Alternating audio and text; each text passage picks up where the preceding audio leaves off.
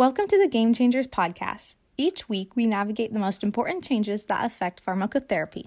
Plus, you can even earn pharmacy and medicine CE credit. We know you're busy, so let us bring the learning to you. Click on Claim CE credit in the show notes below.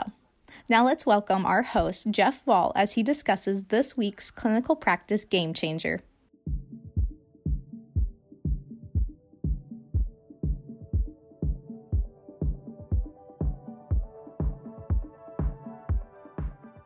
Hello and welcome to Game Changers Clinical Conversations. I am your host, Jeff Wall, Professor of Pharmacy Practice at Drake University.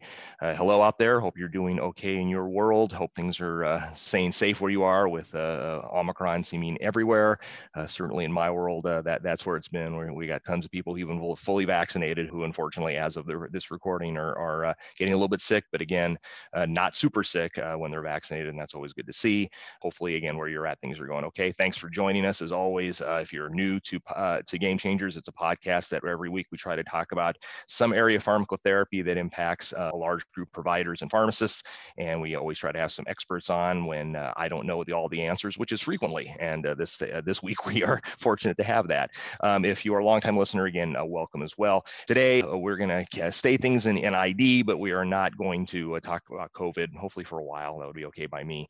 But we are going to talk about HIV, and I will I will absolutely start this with the disclaimer that I'm old enough to remember the bad old days of HIV. I'm, you know, I'd, I'd come out of school with my bachelor's in pharmacy in, in the early 1990s, very early 1990s.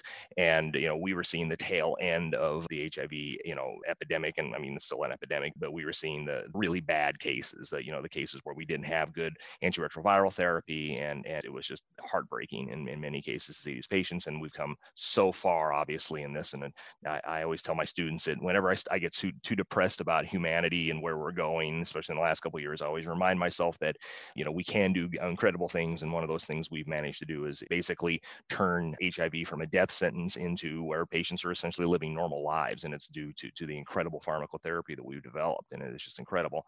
But of course, with that, there comes some of the issues that we're going to see in patients who are basically living normal lives with antiretroviral therapy. And one of them is weight gain. And so to help me talk a little bit about this and a recent paper that did, I think, a very, very good job examining some of the issues surrounding weight changes in, in antiretroviral therapy is David Hachey, a PharmD. He's a professor of family medicine at my old uh, stomping grounds when I where I got my PharmD, Idaho State University.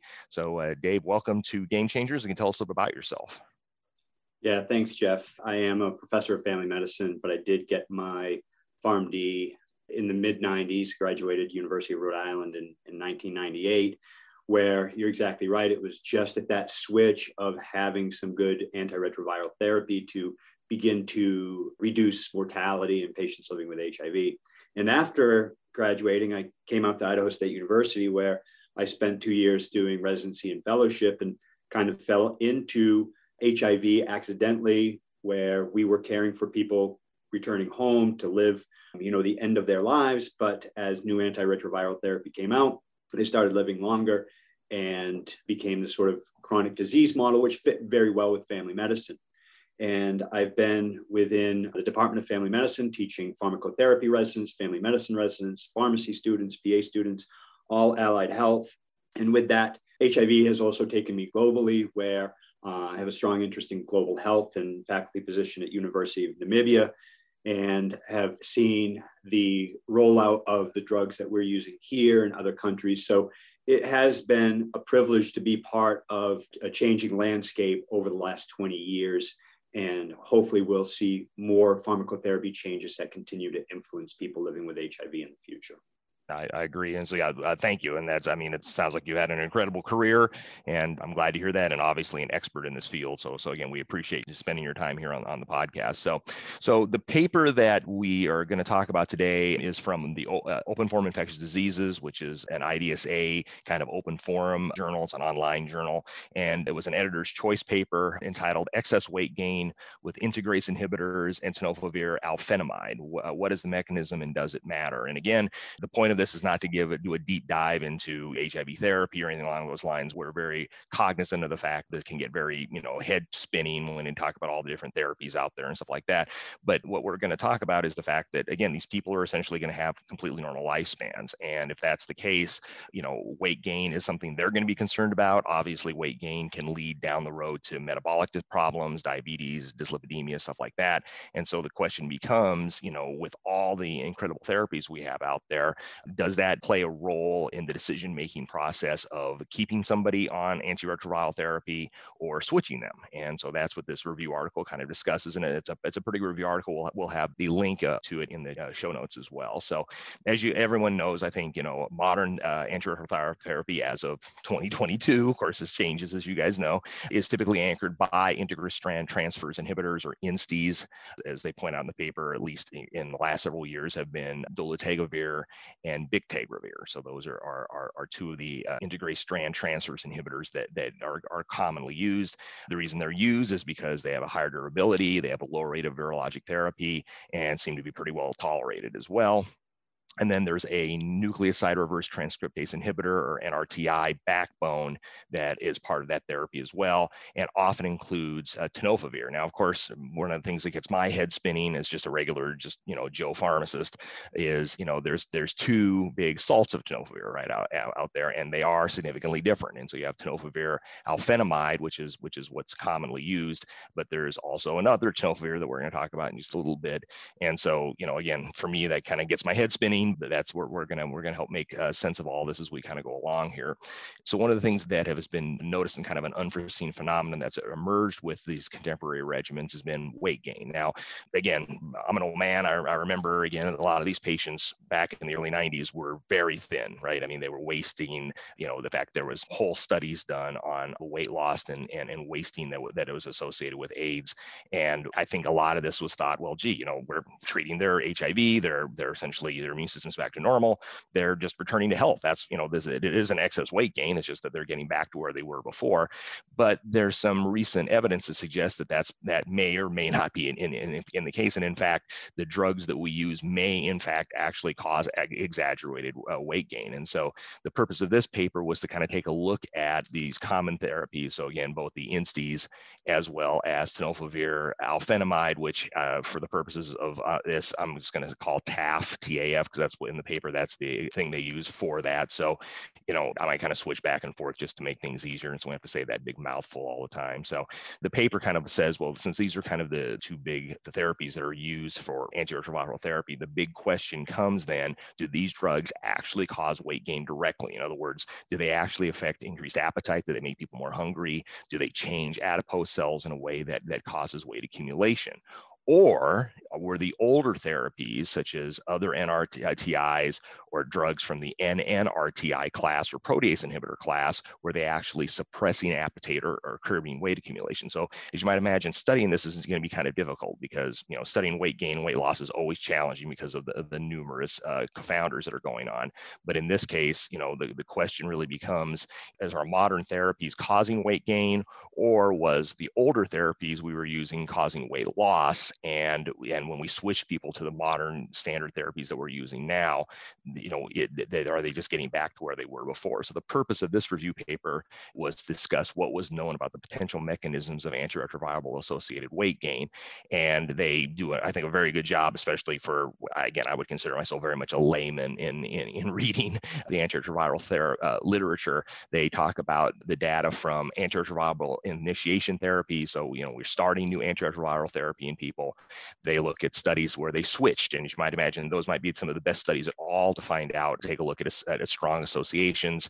If you're on one antiretroviral therapy and we switch you and we take a look at the weight gain there, you know, that might really help us figure out what's going on. And then, of course, more recently, got PrEP trials, which uh, also can, can, help as well. And so they discuss that there's some studies that really give us, uh, I think, a, a window onto what's going on here. And they really just demonstrate two principal findings. Uh, the older tenofovir formulation, which is uh, tenofovir fumarate or tenofovir disoproxil fumarate, also abbreviated TDF, efavirenz, which is EVF, and other older antiviral therapies indeed had weight suppressive effects. And two, there are several plausible means by which the INSTIs can cause direct weight accumulation, though none has been confirmed in, in laboratory data or anything along those lines. The paper itself has, has a, a nice algorithm you can take a look at that, that, you know, kind of talks about, you know, what you might want to review with your patient, you know, what, what are some of the theories by which these agents may cause weight gain, or and again, is it appetite simulation or just change in adipose tissues? So then they kind of take, take a, a deep dive into, into the papers themselves. They note that there's, you know, of course, uh, there's uh, there's got to be at this point hundreds of studies out there looking at various antiretroviral initiation therapies. They discuss a couple of them, and they note that studies that have looked at ART initiation with tenofovir, with tenofovir the TDF formulation, suppress weight gain. And in fact, they note in a, in a pooled analysis of data from eight randomized clinical trials that the mean weight gain was was greatest with the uh, newer version of tenofovir TAF compared to the older version of tenofovir TDF, abacavir, which is again older uh, antiretroviral and the granddaddy of them all, which I suspect anyone under the age of 40 has probably heard of in history books but never actually seen, which is zidovudine or AZT, which again, you know, we haven't used for, for 35 or 40 years. So initiation of TF was associated with an elevated likelihood of greater than 10% weight gain compared with these other therapies. So uh, again, uh, old man like me, uh, you you, uh, you you if you're under age 40, you might not even uh, have heard of AZT outside of history books. I actually remember when it was used. We of course don't use that anymore. So what, what they note in, in initiation ART studies is that is that um, the newer version of tenofovir uh, is associated with an elevated weight gain, whereas these older regimens, especially the way older regimens like AZT or zidovudine, are not associated with it in different pairwise comparisons. Now, again, the question is why. It, we know for a fact that the older drugs had mitochondrial toxicity. In fact, that was the, the, the problem with the, the, way big litany of side effects those drugs had. So is that the, the issue? Is it just gastrointestinal effects? Again, that was a notorious set of side effects with the older uh, HIV medications that just don't seem to be seen very much much, and that just led to reduced appetite. So they don't know the answer to that question, but they, they point out that there's a number of plausible reasons why the older medications may be associated with weight loss and the newer drugs associated with weight gain. They talk about another study reviewing where they looked at a number of, of combo ARV uh, regimens in treatment naive patients, and again found that changes to mitochondrial function consistently and, inver- and inversely correlated with gains in subcutaneous and visceral abdominal fat based on several imaging studies. So again, pointing out that mitochondrial toxicity very well may lead to weight loss as as it is anyway. And then they say that numerous ART switch trials demonstrate an increase in weight after a switch to an alternate NRTI to to the newer version of tenofovir TAF, though they don't again address the question of, of, of, mechanism. They also point out a couple of, of studies that are more recent. The Tango study, where individuals with suppressed viral loads taking TAF in a three-base drug regimen were enrolled and randomized to continue their current regimen or switch to another regimen. And after three years, the adjusted mean weight loss from baseline was not statistically significant between the two arms, suggesting that dropping TAF from a regimen does not necessarily lead to substantial change in weight and that TAF is relatively weight neutral. And they know that though the two groups had similar weight trajectories, patients who continued TAF did have higher lipid parameters. So there may be some problems as far as dyslipidemia. And finally, they talk about PrEP studies, uh, again, which are uh, as a, a, relatively new frontier in, in the treatment and prevention of HIV. In the Discover study, they note that patients who are randomized to TDF, the older version of, of tenofovir, or TAF, the newer version, they found that there was a statistically significant uh, difference in weight gain, about one kilogram in the TAF group versus no change in the TDF group. So that's kind of the, the tenofovir arm of, of the review. And then the next part of this of the review, they talk about the integrase strand transferase inhibitors or INSTIs. They talk about that data has demonstrated that there is a excess weight gain that's associated with, again, the newer medications that we've talked about. So TDG and BIC have, have, have both been associated with that. Fewer studies have demonstrated an association with, with raltegravir or elvitegravir and cobicistat, which they have, again, all these, all these uh, abbreviations for. Several analyses have found that individuals that are born female tend to have a greater, greater likelihood of weight gain than those who are, are born male. Now, interestingly, the, the, and I thought this was, again, maybe just because this is the part I could understand the best in the review, is that they note that pharmacogenetics may actually play an answer to INSTI uh, causing weight gain. They note that, again, these newer INSTIs may be associated with weight gain, or perhaps the older one, which again, even I remember when efavirenz was used a ton, antiretroviral therapies, and it's just not used as much anymore, might be associated with suppressing weight. And they note in particular, efavirenz is metabolized through cytochrome P- P450 2B6. And like all cytochrome P450 pathways, there are polymorphisms there. And so some patients are slow metabolizers, some people are extensive metabolizers, et cetera, et cetera. And so in patients who have a loss of function polymorphism, they don't metabolize efavirenz well. And so they have much higher levels. And they found a study that actually suggested that that in, in patients who are receiving efavirenz and about 324 patients, that these 2B6 metabolizer genotypes significantly influenced likelihood of weight gain while taking efavirenz. So extensive metabolizers, so people who are uh, metabolizing it normally or even hypermetabolizing efavirenz actually gained similar amount of weight to the control medication, whereas those who are or poor metabolizers gain more weight. So that's kind of interesting. And again, one of the areas where pharmacogenomics and pharmacogenetics may help us play kind of a role in things as, as time goes on. So their constellation of findings basically found that it, that the weight gain mechanisms are probably different for the INSTIs compared to the newer tenofovir TAF for the INSTIs, that there are several plausible biological mechanisms that have been pr- proposed, but we don't know which one for sure. So they kind of wrap up the paper suggesting that we have some clinical evidence suggesting that both the newer INSTIs as well as the newer form of tenofovir TAF are associated with weight gain, more probably so than the older medications are associated with weight loss. So there, there's probably a net increase in weight in weight gain. So then the big question comes up, well, okay, so if, if you know I have a patient coming to me who has HIV who says, hey, I've been gaining tons of weight, I don't know what's going on, I feel like I'm eating the same amount, et cetera, et cetera, and now you find, well, gee, they they may be at risk for diabetes and dyslipidemia and hypertension and all the other things associated with weight gain. What do you do with that? Where do you go with that? And and I think as more and more patients, you know, have HIV and are living normal lives, you know, I don't think we're going to expect ID doctors to handle all this. I think that's that's that's probably not going to happen. And so I think what's probably going to happen is they're going to go to their primary care physicians, and I think in in, in some cases ambulatory care pharmacists with expertise in this, and they're going to want to. say, Well, what do we do? That's where I think the boots on the ground, you know, primary care physicians and pharmacists can really play a role. So that all kind of being being kind of where we're at with this is the 64 dollar question is what do we how do we operationalize this information and that's where dr hachey comes in and so dave you know I've, I've kind of blathered on now for like 10 or 15 minutes what did you think of this paper in first you know i'm sure you you have insights that i'm just too dumb to figure out and, and so you'll, you'll you'll give us the good insights but more importantly how do you operationalize this what you know where, where, where do we go with this first off i think you did a wonderful job with this especially with the pronunciation of the drugs. That's where we always get sort of tripped up and stumbled, and it's why HIV sometimes is a little bit of a problem. But in the big picture, I, I think what this paper really does is it sheds light and begins to make sense of a problem that's been creeping in in lots of uh, areas of, of HIV. It's kind of like a puzzle if you think about it.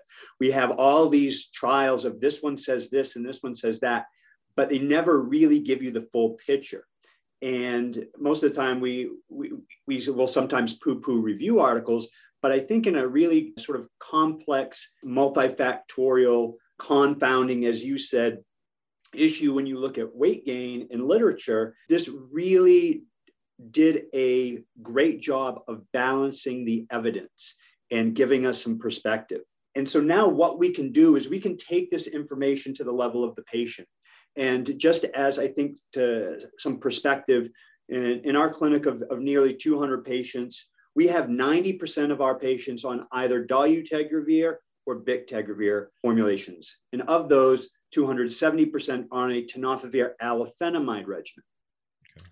And because where I practice, most of these patients have moved into the area, we have switched them to newer regimens as guidelines change to say these are the best agents at managing HIV. So as we follow the guidelines, and the guidelines pretty much recommend either a bictegravir or dolutegravir based regimen for first line antiretroviral therapy.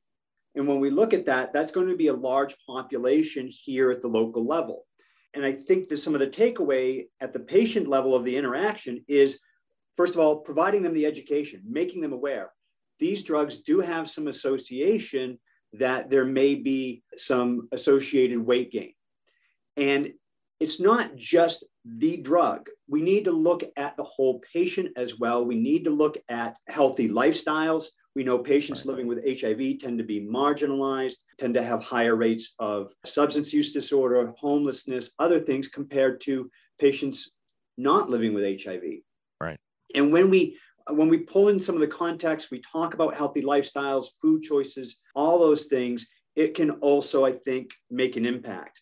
But where the data is going is now that we have this sort of puzzle put together, they can form better studies to investigate this question of what can we do about it? Because just changing to a non-integrase based regimen or a non-TAF regimen doesn't, you know, melt weight away or fat away. Right. And, and that's part of the conversation and shared decision making we have at the level of the patient is to say, these are our options. We can switch to something that may be, as you said, Jeff, less potent or less durable, maybe more drug interactions, more side effects, but you may see less weight gain. We can't promise that, but that may be an option.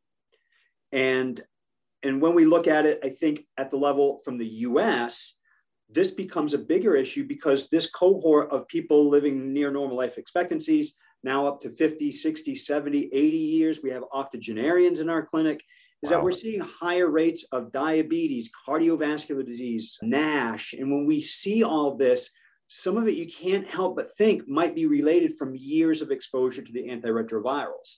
And just one small comment is also we think about, we need to think about this globally as a majority of countries in low middle income countries, sub Saharan Africa, have already started rolling out integrase strand transferase inhibitors as first line drug therapy. So we're now seeing this on a global level where a lot of those countries have switched or are switching from efavirenz based regimens to integrase regimens where we're probably going to see some of this change in weight.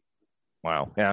And you mentioned you've had global experience in, in rolling out some of these medications. And, and I suspect that in sub Saharan Africa in particular, you know, uh, especially compared to, let's be totally honest, the United States, type 2 diabetes is probably not as big a deal in, in, in those countries. So they may may actually start seeing some, some of the long term issues associated with it. That's something I hadn't thought about. So that's pretty interesting. So, so in, your clinic, have you had people come to you and say, you know, gee, Dr. Hachey, I'm, I've, I've gained 50 pounds. I don't know what's going on here. I mean, I, I, I don't get me wrong wrong. I feel terrific. I read on the internet that this is this is the drugs. What can we do about this? You know.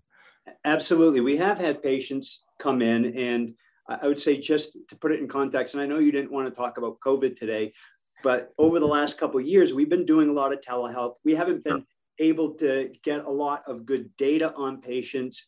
We know that there have been other factors contributing to that with lack of mobility and isolation right. and those types of things. Right. But we, we have had several patients. We have had some come to us, and then we have others that are just accepting it that, oh, I'm just gaining weight. It's part of aging. Maybe it's my thyroid. Maybe it's this. So, so from a primary care level, we do investigate all the other reasons why an individual may be gaining weight and if there are no changes, we do talk about the drug. And again, we do have that shared decision making of what to do and kind of looking at the data as more science, you know, emerges and evolves and is available for us to make those informed decisions.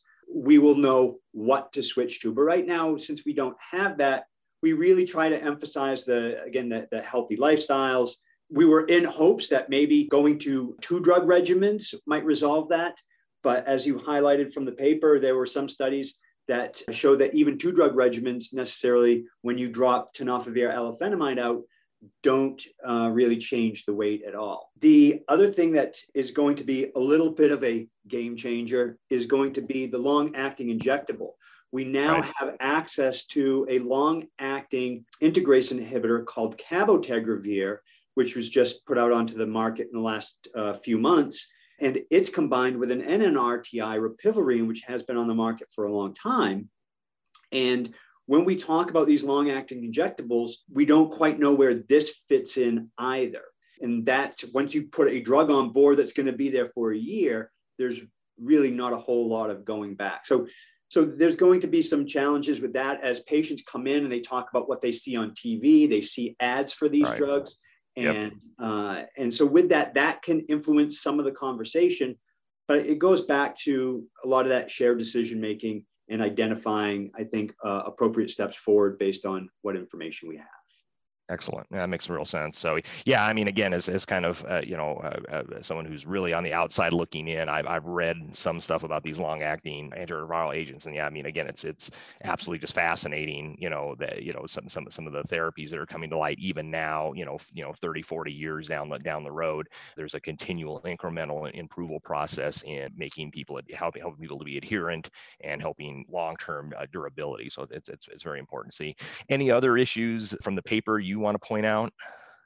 No, not really. Again, I, I think when we talk about HIV, there are these pockets such as cardiovascular disease. We know that there's higher rates of cardiovascular disease in patients living with HIV, and it's multifactorial. And there can be viral components of endothelial dysfunction. There can be drug components of increasing risk of diabetes and stuff we look at neurocognitive disease and HIV, and that is super muddy. So, yep. really, we, we have these muddy areas, and it happens all throughout medicine. But in, in, HIV, we have these sort of muddy areas. And again, really, I think what this does is, is, is brings into focus is this weight strictly drug, non drug? And it gives us, I think, a bit of a path forward. And it gives those investigating and looking at this a path forward. And it gives providers and pharmacists a bit more focused information to go to the patient at the point of the counter or uh, in the exam room and say, hey, listen, you know, we've been wondering this for a long time, and this is really what it seems like it's coming out to be. And then you right. can use that dialogue to set the stage for conversations about best antiretroviral. Excellent. Well, like I said, that really helps, and, and I want to thank you again for taking taking time to, to be on on Game Changers. Um, I hope we can press upon you again to be our guest star. We'd really appreciate it. Love to. Thank you very much. All right. So that's it for this week. We will see you next week. But until then, remember, time flies. I don't know where it's going, but the most important day is today. Take care.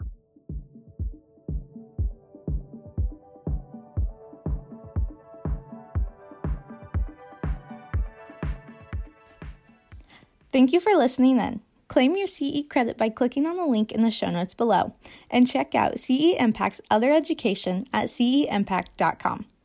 We curate the most important information in pharmacy and medicine and then deliver it to you. Join today and connect your learning to practice.